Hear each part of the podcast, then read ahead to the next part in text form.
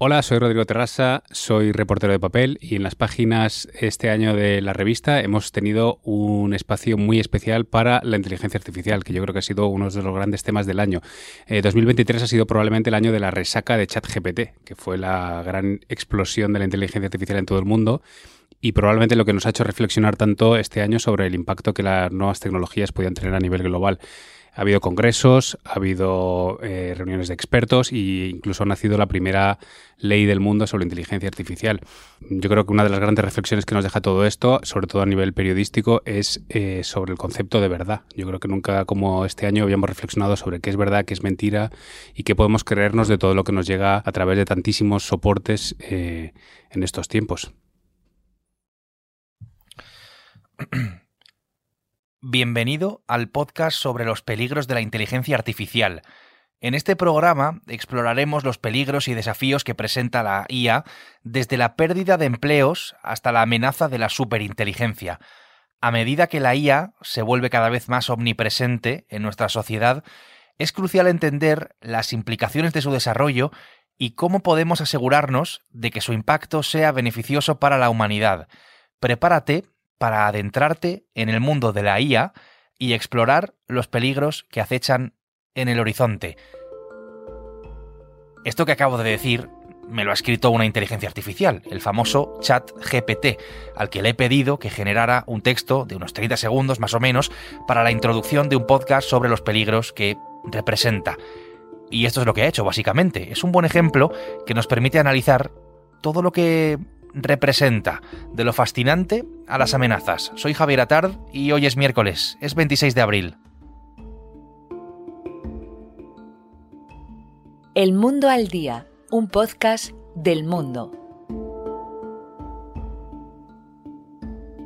Todo lo que vamos a contar a partir de aquí ya sí que no tiene nada de, de artificial, hablamos de peligros, de amenazas, de oportunidades también, que, además están en la calle, porque el debate de la inteligencia artificial es ahí donde está, precisamente. Lo ha comprobado mi compañera Aurora Molina. ¿Tú crees que el hecho de la revolución que está originando la inteligencia artificial puede afectar a las personas a la hora de perder quizás su puesto de trabajo? Eh, va a eliminar ciertos trabajos, pero son trabajos que son repetitivos y engorrosos. Y te va a hacer el mismo trabajo o más que el de una persona. Entonces creo que sí va a quitar puestos de trabajo. Yo creo que siempre hay miedo con todo tipo de tecnologías y que luego nos acabamos adaptando. Siempre, aunque haya puestos de trabajo que se pierdan, va a haber otros que se creen. Hay bastante miedo irracional en general, la verdad. Mm. ¿Y crees que se debería de regular de alguna forma su uso, establecer algunos límites? Sí, porque igual que se puede usar para hacer buenas cosas, también se puede usar para, para hacer algún tipo de delito o algo así. Entonces habría que poner leyes para limitar su uso también, claro. La inteligencia artificial la podemos encontrar en asistentes virtuales, en videojuegos, en coches que funcionan con piloto automático, en el famoso chat GPT que yo he utilizado, que es una inteligencia artificial generativa que es capaz de dar respuesta a temas complejos o en mantener o mantener incluso conversaciones. También en Bing Chat o en DALI o en las imágenes que hemos visto en las últimas semanas.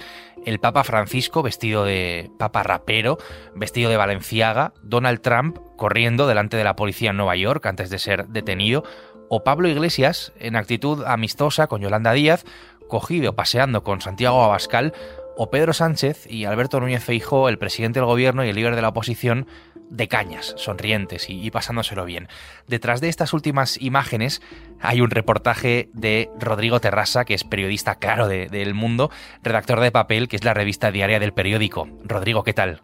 Muy bien, Javier, encantado de estar aquí otra vez tanto ruido en las últimas semanas porque nos pone ante un debate muy complejo y nos expone em, a algunos de los peligros de la inteligencia artificial. Bueno, yo creo que sobre todo por, por el abanico de, de posibilidades que abre. O sea, nosotros cuando decidimos utilizar una imagen generada por una inteligencia artificial de Pablo Iglesias y Yolanda Díaz justo unas horas después de que Yolanda Díaz lanzara su candidatura a la presidencia del gobierno y cuando se estaba hablando sobre la ruptura de relaciones entre ellos dos, eh, fue un poco para demostrar eso.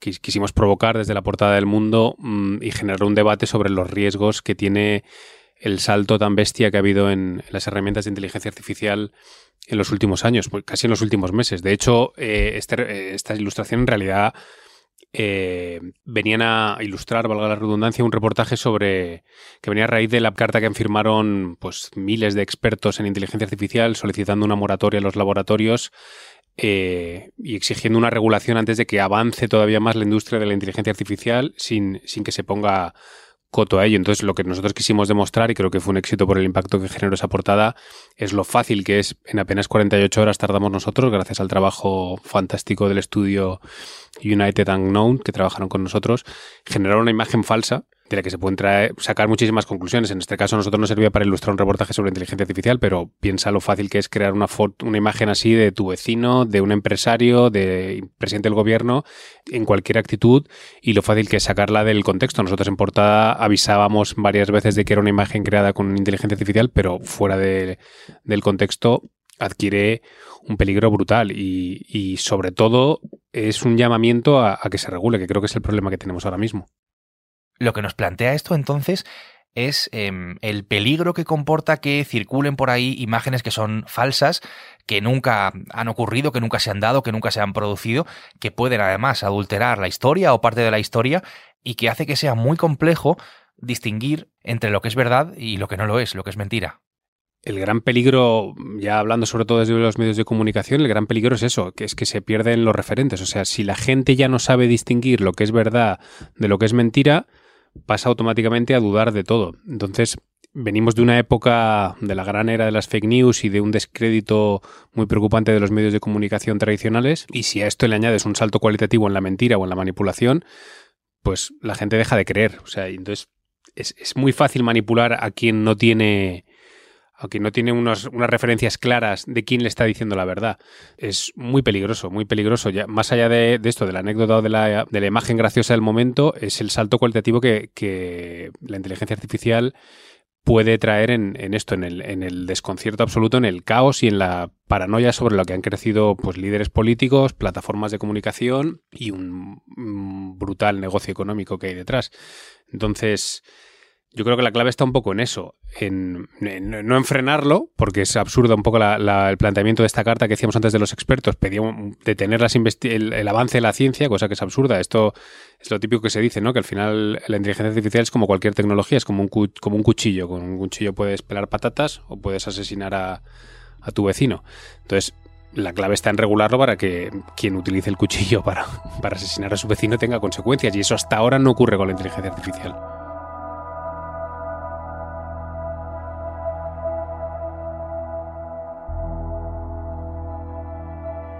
Como en prácticamente todos los órdenes de, la vida, detrás de esto se esconde una batalla que es casi comercial entre superpotencias y que es ya del todo comercial sin el casi entre las tecnológicas más importantes del mundo. Un enfrentamiento entre China y Estados Unidos en el que Estados Unidos lleva, por cierto, ventaja con Europa mirando Hace unos días la Agencia Española de Protección de Datos abrió una investigación a OpenAI, que es propietaria de ChatGPT, por un posible incumplimiento de la, de la normativa. Claro, el problema con esto, Rodrigo, es que no hay control sobre ella, sobre la inteligencia artificial. Em, la inteligencia artificial no está regulada y, y el problema también es que vivimos en una especie de salvaje oeste para algo que no sabemos hasta dónde puede llegar. Hmm. Mira, un experto me puso un ejemplo que me pareció muy gráfico el otro día. Me decía, tú imagínate que un Elon Musk español, por ejemplo, eh, ha desarrollado unos coches autónomos fantásticos y decide poner una flota de coches de 500 mm, coches autónomos en la Puerta del Sol y, y los deja para que cualquiera que pase por la calle los coja y circule por el centro de Madrid con ellos. Da igual que sean menores de edad, que tengan carne de conducir, que no lo tengan, que sean expertos, que no hayan visto jamás un coche en su vida. Pues imagínate el caos, o sea, la gente estrellándose, atropellando, o sea, pues un poco esto es lo que ocurre con la inteligencia artificial. O sea, tenemos ahora mismo herramientas, pues como ChatGPT, como todas las herramientas de generación de imágenes que hemos visto en los últimos días. Imagínate cuando con audios, ya hay varias, varios reportajes en Estados Unidos que alertan del riesgo de poder manipular un audio, que es incluso más peligroso que una imagen y mucho más sencillo de, de engañar a quien lo reciba. Y todas esas herramientas están a nuestro alcance y alcance de gente que no está preparada para manejarlos, que no sabe lo que hay detrás, que puede ser menor de edad. Que está dando sus datos a estas herramientas que se, al final se están nutriendo de ellas. O te imagínate la cantidad de personas, tú y yo hablamos aquí en su momento de ChatGPT, imagínate los millones de usuarios que ha tenido esa herramienta desde que se la lanzaron hace unos meses, la cantidad de información que está recabando y cuanto más se usa, más fuerte es esa herramienta. Y todo eso se está haciendo sin ninguna regulación y con una eh, guerra comercial brutal, porque cuando estos expertos solicitaban una moratoria de seis meses, que parecía un, plan muy poco ambicioso, claro, está la segunda parte en Europa, por ejemplo, se está regulando mucho más que en Estados Unidos y en Estados Unidos seguramente mucho más que en China, pero ¿qué mercado está dispuesto a frenar su avance creyendo que el otro también va a frenar para, establecer una regulación. Yo creo que es una responsabilidad de la sociedad y una, responsabilidad de los gobiernos y de la administración poner coto para que todos estos coches autónomos, que son estos algoritmos o estas herramientas, no circulen por el centro de Madrid atropellándonos a todos. Eso es, y ese es el principal problema que presenta la inteligencia artificial, que nos ayuda en cuestiones pues, de nuestro día a día, pero que no sabemos dónde está exactamente el límite y hasta dónde puede llegar. Rodrigo, gracias. Cuando quieras. Muchísimas gracias a ti, Javier. Con lo fácil que es acceder, por ejemplo, a ChatGPT y que genere lo que genera con ese nivel de detalle, como he hecho yo al principio, todos podemos imaginarnos los peligros, eh, por ejemplo, para los estudiantes y para los profesores, eh, en las aulas en, en general. Quiero preguntárselo directamente a un profesor de secundaria de un colegio de Valencia. Hola, José. ¿Qué tal? ¿Cómo estamos, Javier? Buenas. José Alapont da clase de filosofía, entre otras cosas. José, ¿hasta qué punto representa ya la inteligencia artificial un problema en clase? Pues eh, siendo honestos, yo consideraba que este iba a ser un problema del futuro curso, ¿no? Que no iba a ser necesario abordarlo en este, pues porque era algo que estaba un poco en proceso de prueba y que, bueno, pues los alumnos, yo estoy consciente de que más o menos ya lo controlaban. Eh, sin embargo, la sorpresa ha sido que nos ha sobrevenido y que evidentemente ya las inteligencias artificiales ya están aquí, ya están entre nosotros, entre los alumnos, se ha visto ya em, reflejado en, las aulas, concretamente en, mi asignatura ya se, eh, se ha podido comprobar que hay alumnos que para ciertos trabajos pues han empleado em, inteligencias artificiales que eh, no es que les hayan facilitado el trabajo en algunos casos, pero en otros em, pues ha habido eh, plagio, porque se puede decir que, que es plagio en este caso, ¿no? O sea, alumnos a los que tú como profesor les has planteado que tenían que hacer un trabajo, eh, un trabajo evidentemente de su propia cosecha, con sus conocimientos o razonando ellos mismos, ¿no? Ahí está un poco la clave de los trabajos, y que han utilizado este tipo de herramientas para hacerlo directamente. Nosotros em, y estuvimos trabajando el proyecto de lo que significa eh, el Estado y un poco como el ser humano pues tiene esa necesidad de organizarse y para ello pues nos ilustramos con una película pues bastante cercana a ellos como es eh, Civil War de los Vengadores. Eh, claro, una de las preguntas que luego en, en el trabajo que tienen que desarrollar era, bueno, teniendo en cuenta las las diferentes posturas que se plantean en, en la película sobre el concepto de Estado y demás, pues eh, aporta tu opinión. Claro, mm, es algo muy, muy concreto y que eh, si tú no se lo sabes preguntar bien a la inteligencia artificial, eh, ella te va a dar una respuesta muy genérica y nada concreta de, del problema planteado. Y así fue un poco donde, como se detectó, también sabiendo un poco que eh, cada uno de nosotros tenemos un, estilo a la hora de, escribir que evidentemente pues eh, cuando unas cosas las haces de una forma y cuando otras las haces de otras, si te lees realmente el trabajo de los alumnos, pues te das cuenta de que hay algo que, no cuadra, ¿no? Y así fue un poco como se detectó todo esto, más luego un poco ver eh, cuál había sido el recorrido de, del texto que habían escrito los alumnos, ¿no?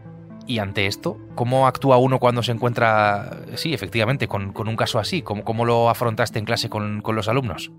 A ver, eh, la forma de afrontarlo fue bastante sencilla. Los trabajos impresos, em, seis alumnos en este caso habían utilizado indebidamente la inteligencia artificial para generar este texto.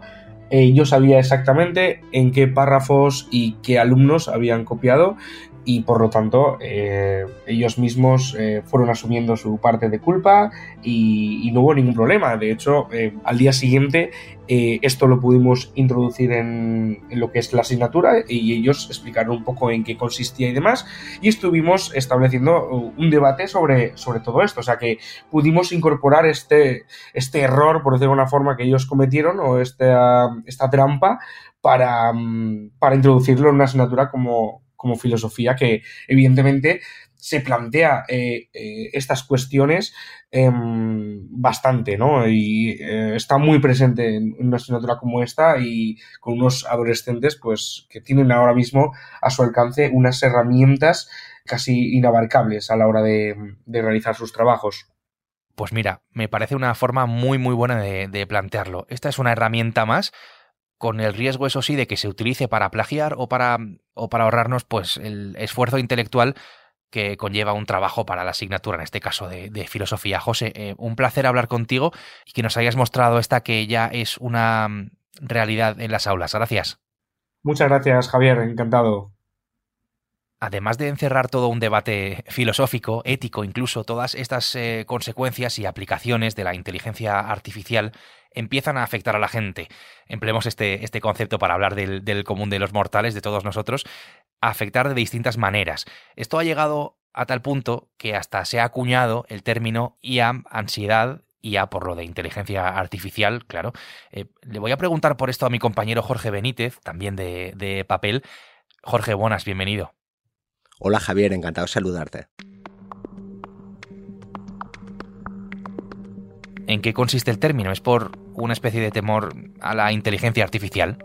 Se trata de un término, digamos, muy nuevo, inventado este año por una agencia creativa estadounidense que se llama Day One, y lo que pretende es resumir la inquietud de la humanidad ante los efectos de las habilidades de la inteligencia artificial. Digamos, la inteligencia artificial eh, a, todo el mundo nos provoca, digamos, dos sentimientos. Por una parte es fascinación, porque lo que puede hacer y lo que va a ser capaz no, nos impresiona muchísimo. Y luego hay una parte que es también de, de, miedo, porque la gente bien simplemente haces una prueba de, te ves una película de, de ciencia ficción, eh, escuchas a Alexa o a Siri poniéndote una canción o cantidad de cosas que se pueden hacer. Bueno, ya no te voy a decir nada si ya eh, charlas con chat GPT, ¿no? Digamos que, que te impresiona, pero a la vez te da miedo, ¿no? Inconscientemente todos nos preguntamos de qué sucedería si la inteligencia artificial fuera realmente todopoderosa? ¿Cómo sería nuestra vida? Es una buena pregunta esa, ¿no? De dónde está el límite. Antes, eh, es verdad que escuchábamos los testimonios que ha recogido Aurora, algunas personas mostraban la preocupación por, por el empleo. ¿Es eso lo que más nos preocupa, Jorge? Algo tan práctico y tan básico como perder o no el que es nuestro trabajo, más allá de cuestiones incluso que pueden ser morales.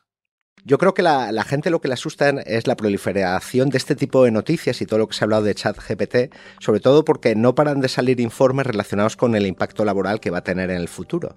Y informes que cada vez tienen datos, digamos, que asustan más, que en el fondo hay muchos que, que obviamente no, no, están confirmados porque se dice que se van a destruir muchos empleos, pero que también se crearán eh, otros nuevos. Pero vamos, eh, Goldman Sachs ha sacado hace poco un informe que dice que en todo el mundo se podrán destruir cerca de 300 millones de, de empleos a tiempo completo. Y obviamente, pues todo el mundo piensa, ¿y si me toca a mí? Es casi lo más natural, ¿no? Preocuparse por lo que más le afecta a uno en su, en su día a día. Pero si damos un paso más, eh, esto, Jorge, nos descubre, no sé si un debate o, una crisis que parece casi que es inherente al ser humano, que es el temor a lo nuevo, ¿no? No sé si ocurrió, por poner un ejemplo, cuando llegó la rueda en aquel entonces, si lo hizo desde luego en algo que está mucho más cercano en el tiempo, con la electricidad, es algo que ha ocurrido históricamente, ¿no? Eh, cierta desconfianza de la tecnología. Es el miedo a la novedad que se une al miedo al cambio, ¿no? ¿Y qué quiere decir esto? Que cada invento, cada revolución tecnológica, igual que hay gente que, lo abraza, digamos, con, mucho entusiasmo, siempre hay gente muy pesimista que cree que, que, va a terminar siendo muy, muy negativa. Vamos, eso ha pasado, pero pasó desde el inicio de la escritura, la imprenta, la máquina de vapor, el, el automóvil o lo que comentabas, la electricidad. Vamos, se cuenta que había casos de de, gente que trabajaba en el servicio, las grandes casas victorianas en Londres, que empezaron a adoptar los primeros sistemas eléctricos, que dejaban el trabajo porque temían, como habían tenido, digamos, eh, otras experiencias y tal, con determinados tipos de gasóleo, que creían que la electricidad iba a hacer saltar la casa por los aires, ¿no? Y ahora, obviamente, no le tienes miedo a, eh, a, darle al interruptor de la luz, igual, vamos, y ya no hablamos de temas culturales y de hace muchísimo tiempo, hablamos de la inteligencia artificial, pero recuerda que hace pocos años se hablaba de la tecnología 5G y había muchos que alarmaban a la gente diciendo que era cancerígena, algo que ha sido injustificado. Vamos. Ante esto, hay una especie de debate, de, posicionamientos enfrentados entre quienes se muestran más optimistas ante las aplicaciones ¿no? de la inteligencia artificial y cómo puede mm, esta ¿no? mejorarnos un poco la vida, y quienes por el contrario son más pesimistas eh, o tienen más miedo ¿no? a lo que pueda pasar. Nadie puede dudar que la inteligencia artificial, igual que puede generar eh, miedos y hay cosas que deben regularse, eh, puede ofrecer unas cosas que no nos imaginamos. Podría eh, provocar el fin de la burocracia, podría ayudar en, eh, al desarrollo de fármacos contra enfermedades, luchar contra el cambio climático. Puede ser muy útil. Seguramente siempre hay que llegar hacia un equilibrio, pero lo que han demostrado las anteriores revoluciones tecnológicas es que el, progreso científico nunca es malo en sí. Lo, lo malo es a lo mejor nuestra lenta capacidad para, para legislarlo y para, y para regularlo. Te voy a poner un ejemplo, digamos, que todo el mundo va a conocer. Cuando llega la revolución industrial, pues obviamente hubo, los luditas atacaban las máquinas, hubo intelectuales, pues, que decían que iba a ser una cosa distópica y terrible. Y obviamente la inteligencia, eh, la revolución industrial trajo una gran prosperidad en, en Occidente, eh, cosas muy positivas, aumentó, digamos, la esperanza de, de vida, eh, la mortalidad infantil descendió, pero también tuvo unas externalidades negativas, como por ejemplo, por la contaminación de ciudades y ríos. Obviamente, arreglar ese tipo de cosas se han tardado casi siglos, ¿no? A arreglar ciudades, ¿no? Todos lo hemos visto. Lo que hay que hacer con la inteligencia artificial es dejar que progrese, pero bien poner una serie de medidas y regulaciones de las cosas que vayan a ser negativas, pues que el daño minimizarlo lo máximo posible. Y ahí probablemente es donde esté la clave de, de todo esto. Jorge, gracias. A ti, un placer. Rodrigo Terrasa, Jorge Benítez y Aurora Molina han hecho posible este episodio de El Mundo al Día, en el que mm, hemos escuchado qué está pasando en las aulas, gracias al testimonio del profesor José Alapont. Todos los días puedes escucharnos en elmundo.es, en la web del mundo y en las principales plataformas de audio. Ahí es donde tienes la opción de suscribirte para escucharnos efectivamente todos los días. Mañana jueves estaremos aquí, pero será con una nueva historia. Hasta entonces, gracias por estar al otro lado y saludos de Javier Atar. Has escuchado El Mundo al Día, un podcast del mundo